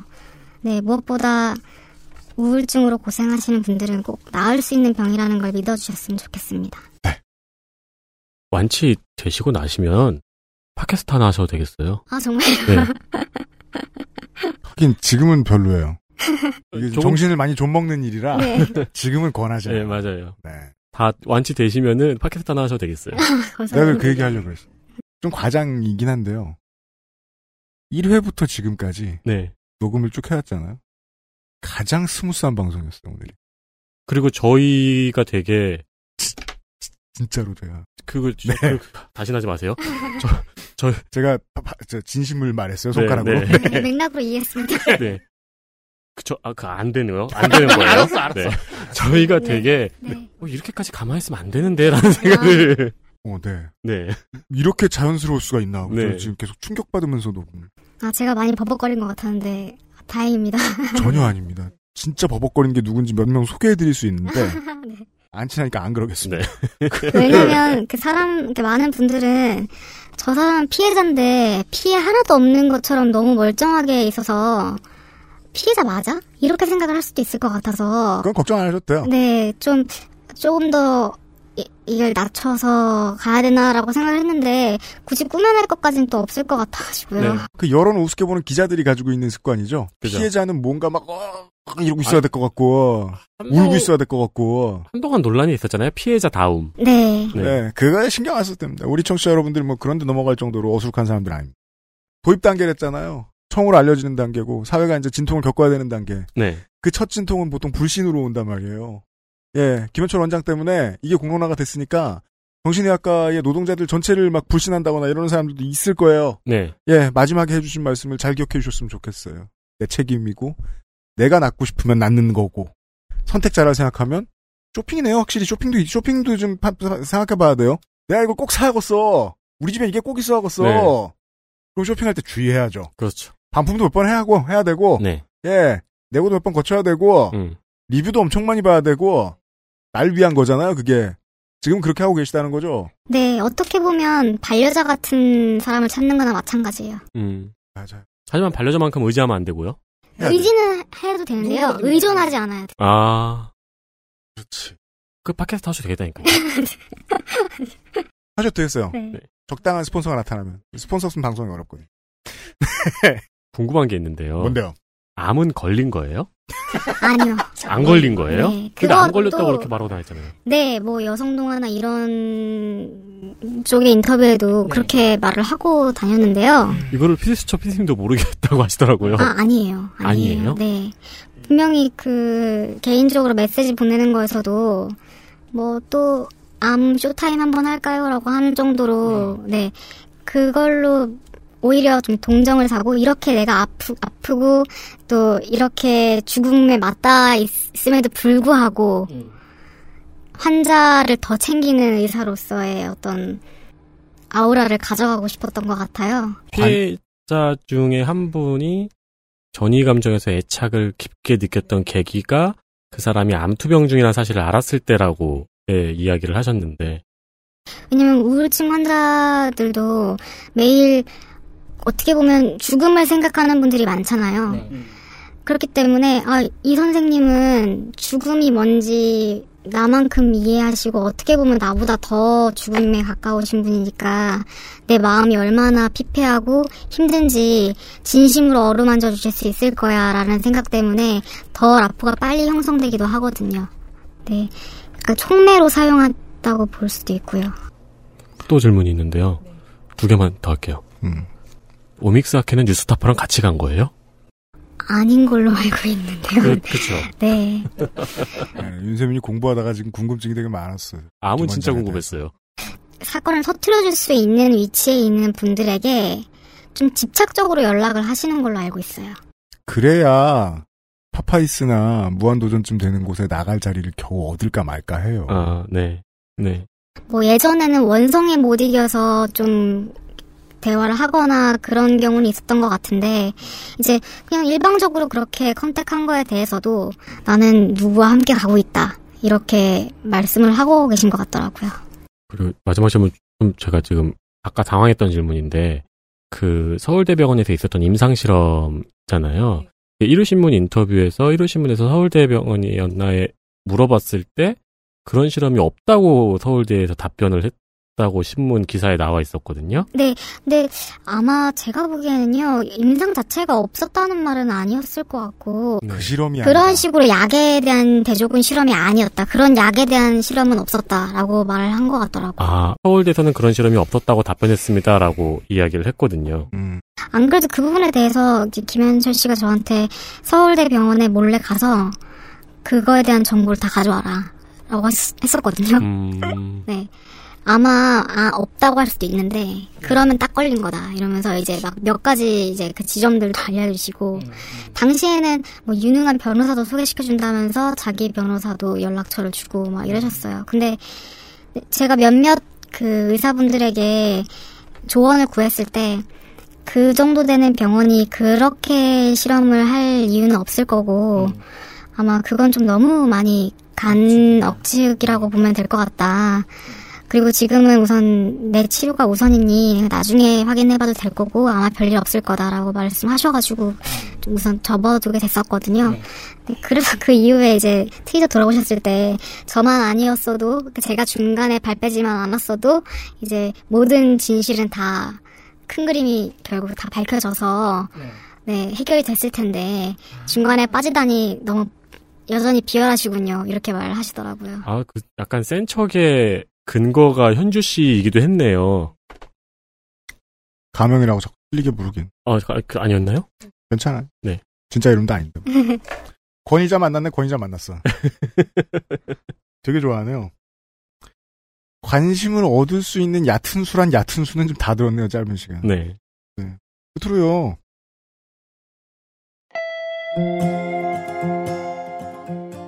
어, 오늘 나와주시기로 하셨던 분이 계셨는데 시간과 뭐 이런저런 이유상 엇갈려가지고 오늘 못 뵀어요. 다른 그 증언해주실 분이 한 분 더 계셨는데 그분은 지금 실제로 그 소송 때문에 법정 싸움을 하고 계시고 유현철 원장과 이분의 소송을 막 소셜에서 막 돕고 이러는 분들이 있어요. 어제 잠깐 윤세민이 얘기해줬는데 방청년대 뭐 이렇게 네. 예 이런 걸 좀 마지막으로 잠깐 소개해 주실 수 있을까요?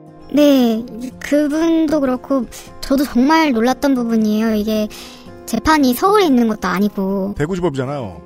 대구의 재판소까지 가서 누군가를 연대한다고 직접적으로 참여하기는 정말 어려운 일이잖아요.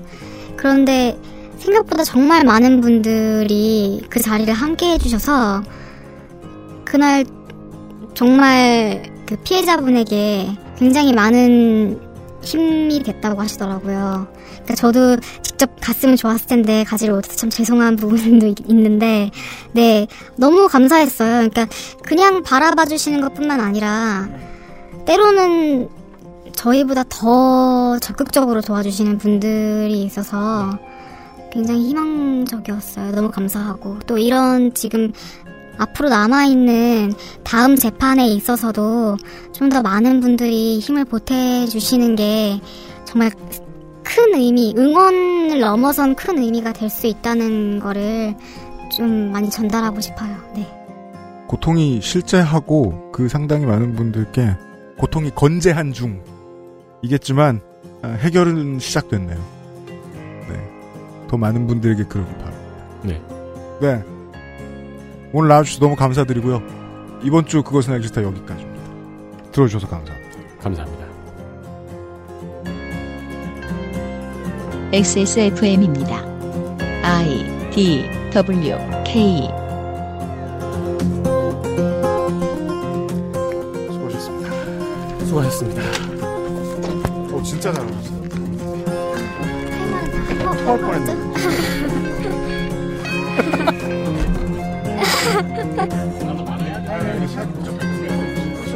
아,